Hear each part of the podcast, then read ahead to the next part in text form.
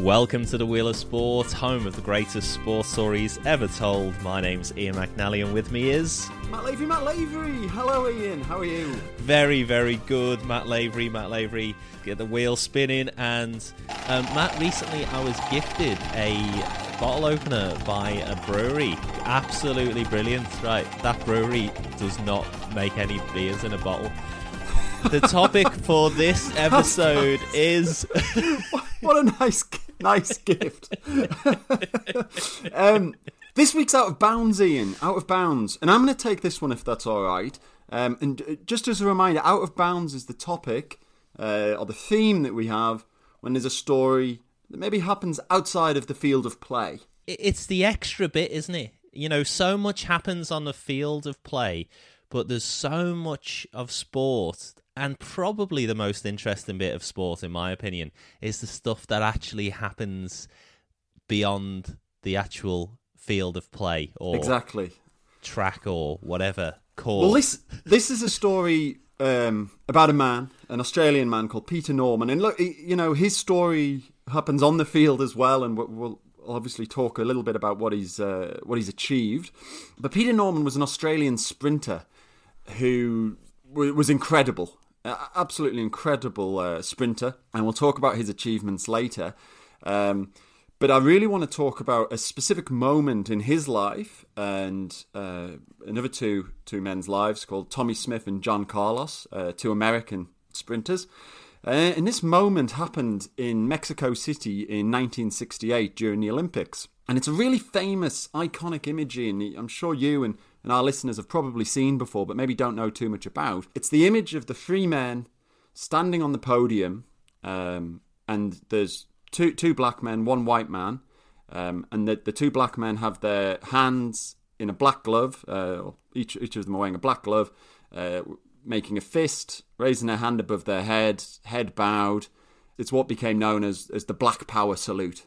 Uh, and and up on that podium, I think it, you know it's easy to look to the two black athletes, John Carlos and Tommie Smith, and sort of overlook the other man standing on the podium, this this white Australian man called Peter Norman. You know, to the casual observer, is not obviously making any protest at all, but but that's sort of not the whole story, and that's that's the guy I want to talk about today, Peter Norman. Excellent. And if any listener is wants to refamiliarize themselves with that image, if you look at your device that you're listening on now, I've put an image there, that iconic image. Uh, so if you've got a compatible device, have a look at it. yeah, check it out. So such a powerful image, um, and you, you know such an, such an important image. I think it's important first of all just to address some of the context in in 1968. Racial segregation is happening in America. It's it's it's a thing which you know maybe people who who who haven't lived through a racially segregated country, which is not just a so societal prejudice, but actually a legally mandated one, um, probably feels very alien and very hard to comprehend. But this is a world in America in 1968 where signs are used to indicate where African Americans are legally allowed to walk, talk, drink, rest, eat, sleep. You know, everything, work, is is legally segregated. Um, there's segregated facilities extending from white only schools to white only graveyards.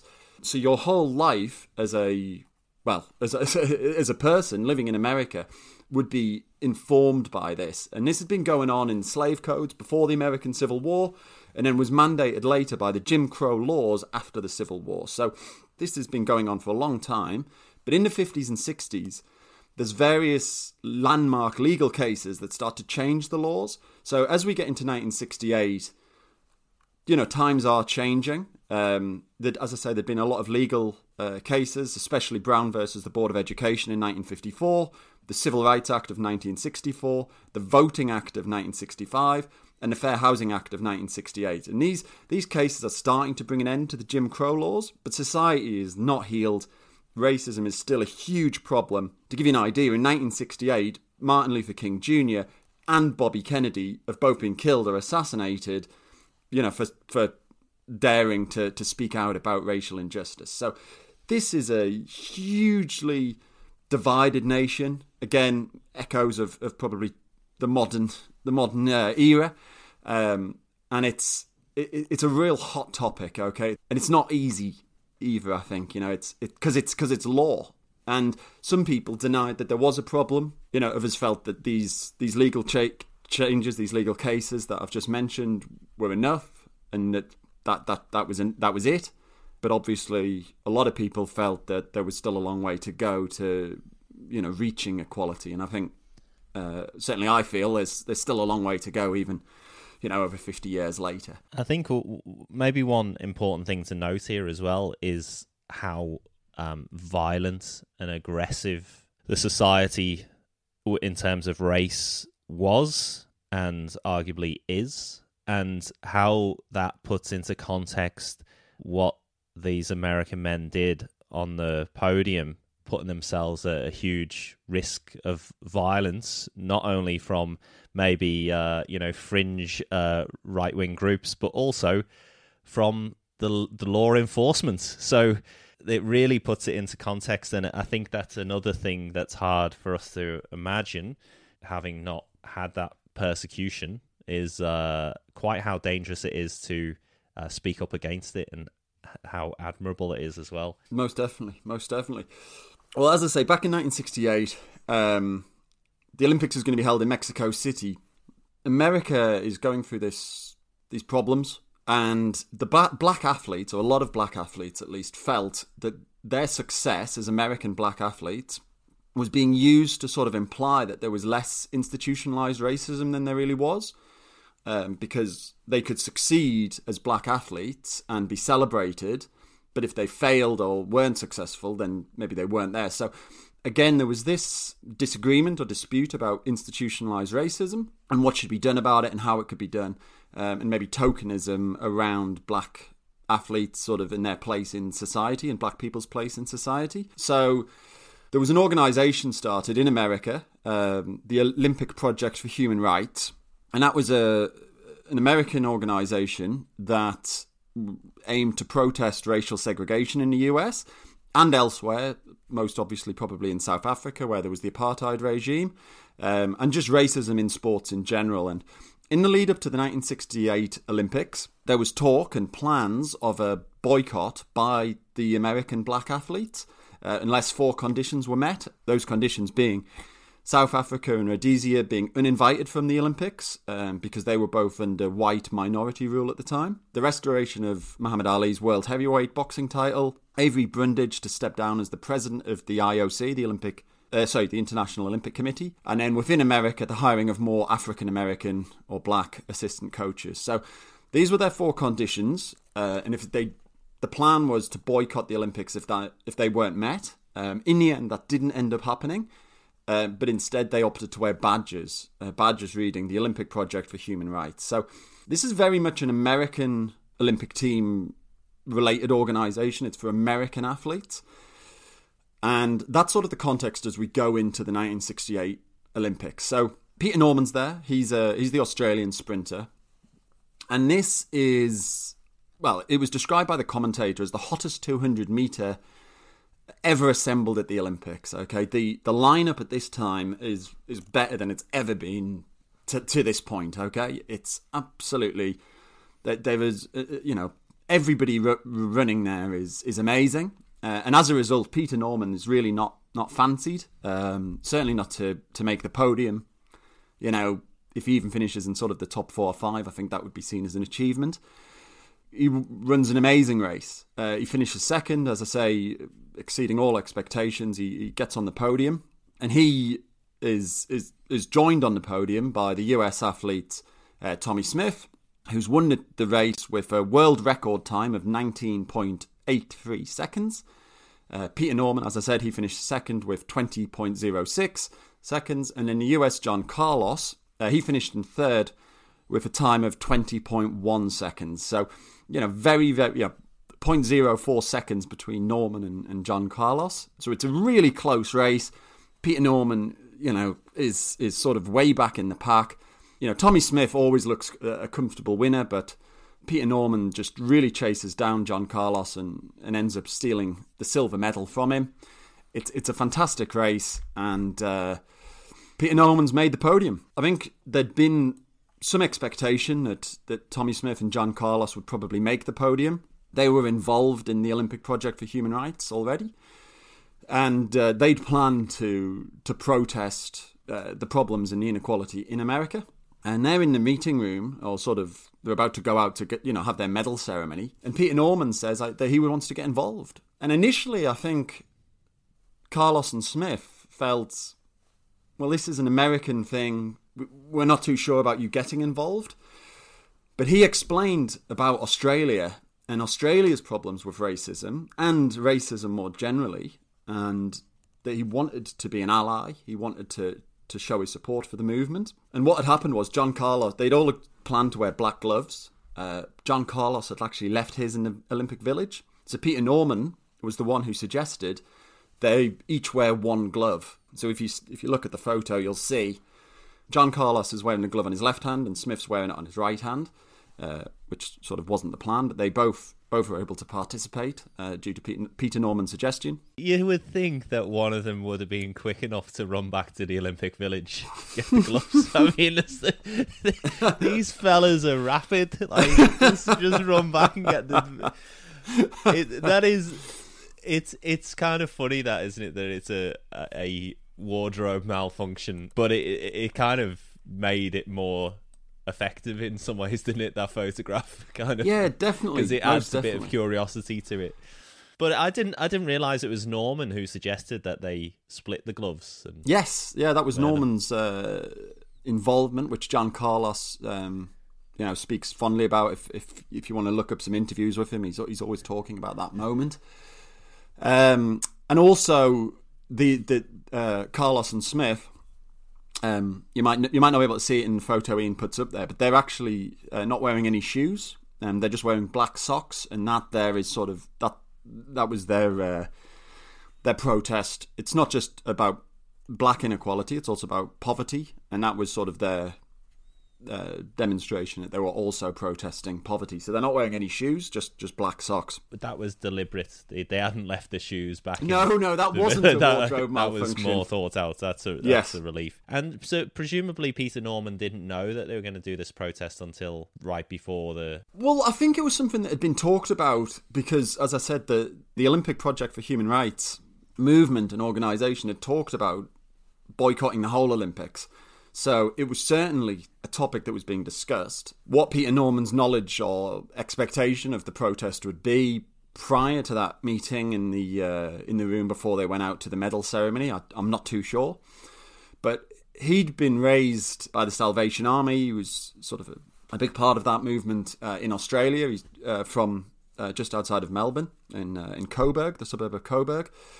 I, I guess you know his his moral code and his his upbringing sort of meant that maybe he was sympathetic and you know believed strongly in the same values of the Olympic Project for Human Rights, and it was something that he wanted to to, to demonstrate his involvement with. But as I said at the, at the beginning, this was an American movement, so he didn't have a badge to wear. But he went and spoke to um, one of the American rowing team, guy from the US rowing team, told him his plan that he wanted to to be a part of this, and the, the rower was absolutely delighted. He felt it was it was a, it was a great symbol, and gave him his his badge uh, for the Olympic Project for Human Rights. So, um, so Peter Norman was able to to wear this badge, and he was able to go and, and sort of participate uh, in the in the protest. And he was, as I said, he was protesting the racism in Australia in 1968 because at that time, Australia had a form of apartheid that's probably often overshadowed by the apartheid of South Africa at that time. Um, but there were restrictions on in Australia. There were restrictions on non-white immigration. Um, there was forced adoptions to white families of Aboriginal children with the lighter skin. Um, there were discriminatory laws against Aboriginal Indigenous peoples, and at this time, Australia was really struggling with its identity as a new country and its own racist laws that were that you know were legally mandated again. So I think today we might say a lot of countries, including Australia, might have have problems with race, um, but certainly back then they were you know a legal requirement. So Peter was really sort of protesting against a lot of these things, as well as racism and inequality more generally, um, and certainly he felt a part of the uh, the movement that that both uh, John Carlos and, and and Tommie Smith were were a part of. It's quite high risk, uh, kind of getting in on someone else's uh, organization, is it? Getting in on the big, muscling in on a big moment because you can't avoid the fact that he's white, you know, and uh, this might not, you know, certainly um, um, part of activism sees, you know, white people as the as the devil or the enemy, particularly in the religious um, sects in uh, the U.S. So there is this notion, which is it seems a high risk strategy, but he must have just been a very nice man. But I think I think that's it. You know, I don't think he muscled in on it because he, you know, his his protest is a very subtle one, and to look at the photo, you you wouldn't even see that he's a part of it. Um, and I think that that has a quiet power in itself. You know that he he didn't try and steal a show or look at me. It was in fact a much more modest and subtle support of the main protest. You know, he it it wasn't all about Peter Norman. It was about him being an ally and being sympathetic and supportive to to the campaign um, that that John Carlos and Tommie Smith were making. So we also say how nice a men John Carlos and Tommie Smith must have been as well to allow Peter Norman to st- stand in solidarity with them as well. Well, I think they were pleased. I mean, John Carlos talks about it. He says that you know he, he didn't know what if if Peter Norman would, would feel any fear, but he said when he looked in his eyes, all he saw was love, which I think is quite a cool a cool quote from John Carlos to talk about getting him involved. But you are you're absolutely right there, Ian, when you say that this was a high risk move by Peter Norman. Obviously, it was something he felt very strongly about and, and was committed to to doing. Uh, but the aftermath of this, when he returns home to Australia, is he he becomes a bit of a pariah. He's you know he's often called the N word. Um, you know when he's out and about. Um, obviously, John Carlos and Tommie Smith uh, had there was ramifications for them. They were actually thrown out of the Olympic Committee and, and their teams, and they were stripped of their medals.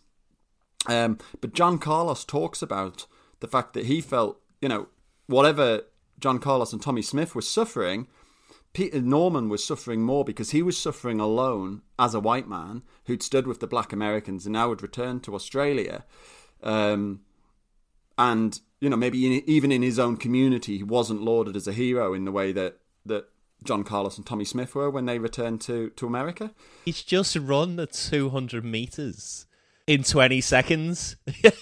it's it's unbelievable. Um, but the IOC ban Smith and Carlos from the Olympic Games for life. As I said, Peter Norman is experiencing problems of his own, um, but those pro- those those problems become most clear four years later in the run up for the for the Munich Olympics, due to be held in 1972. He ran times that would have qualified him for the for the 200 meters 13 times, and for the 100 meters five times.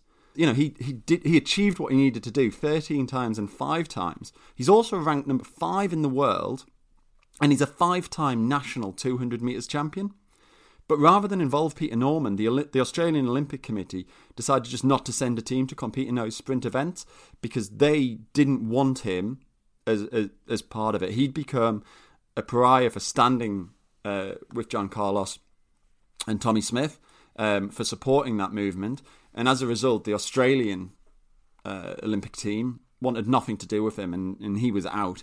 Uh, and that was it. He was forced to retire uh, shortly after and um, and that was it. You know, his his career's in ruins. Um, obviously, his life's been you know affected in a detrimental way hugely, um, and that and that continued on for for the rest of his life. In two thousand, uh, Australia held the Olympics in Sydney, and every Australian medal winner was invited. To, you know, uh, of all ages from all previous Olympics, anybody who'd won a, a medal as an Australian was invited to march at the Olympic ceremony, except for Peter Norman because he hadn't denounced the Olympic Project for Human Rights movement. So even in the year 2000, Peter Norman is still seen as somebody that they didn't, you know, the Australian team didn't want to involve.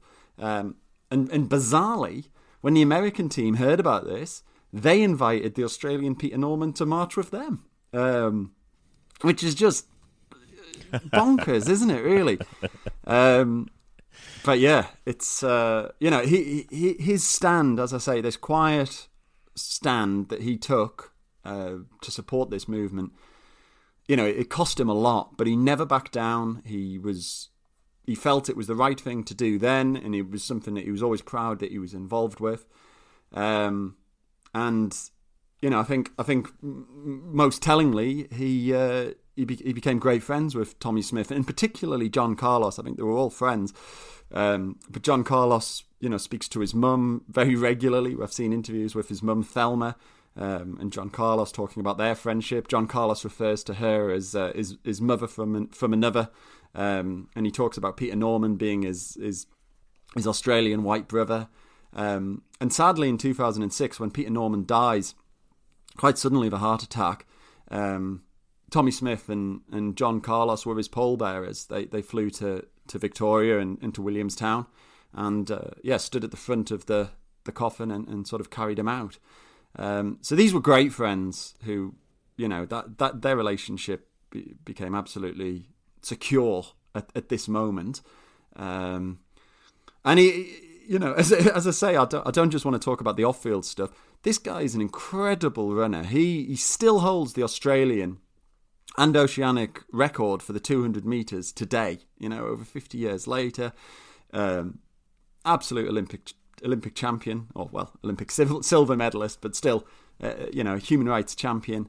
He died in 2006, so he never lived to see his treatment being apologised for. In, in 2012, um, as as recently as that, the Australian government actually apologised for their treatment of Peter Norman. Um, so that's a that's a matter of record. It was uh, it was discussed in, in Parliament in Australia. It's it's it's sad that maybe it was never he, he never got to see see him his name being cleared, but it was something that he was always very proud of doing, and he always felt was the the right move. And you know his his friends and family obviously hold him in the highest possible regard. As do I, Matt. What a what a bloody great thing to do, and to not think about the the cost that it it does, and and people, you know, who say these things don't make a difference. Clearly, when the authorities feel so threatened by it that even years later, they're still being utter jobs worths about whether to have him in the Sydney in the Sydney Olympics. Yeah, it's just walking it's just, proud is. It's absolutely laughable, and obviously, it has echoes of of the Black Lives movement. You know, maybe the Black Lives Movement sort of echoes that would be would be a better way of putting it. You know, with uh, Colin Kaepernick and taking a knee, you know, which is now I think since since 2020 become a bit of a glo- global thing where you know even in the English Premier League uh, teams are, are, t- are, kneeling before kick kneeling before kickoff to to protest um, discrimination and and inequality. But it's it, it upsets a lot of people like you know, President Donald Trump certainly doesn't like it, uh, and a lot of other people don't like it. But so far as I'm concerned, it's a peaceful protest. You're not hurting anybody.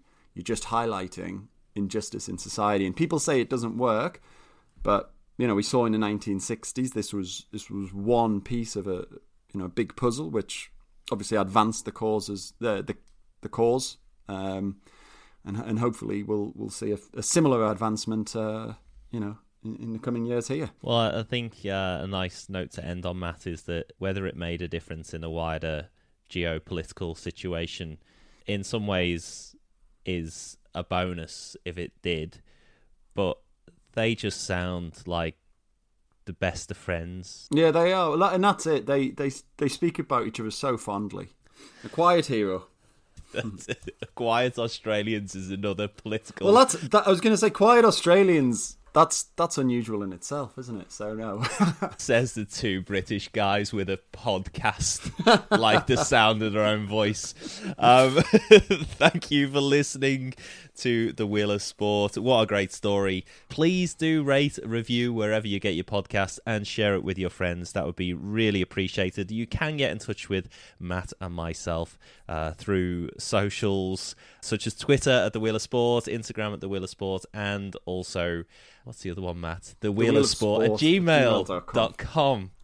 All excellent ways that we won't give our phone numbers. We're not that close yet. But uh, we will see you next time for another great sports story. Take care. See you, Matt. See you now. Thank you. Bye bye.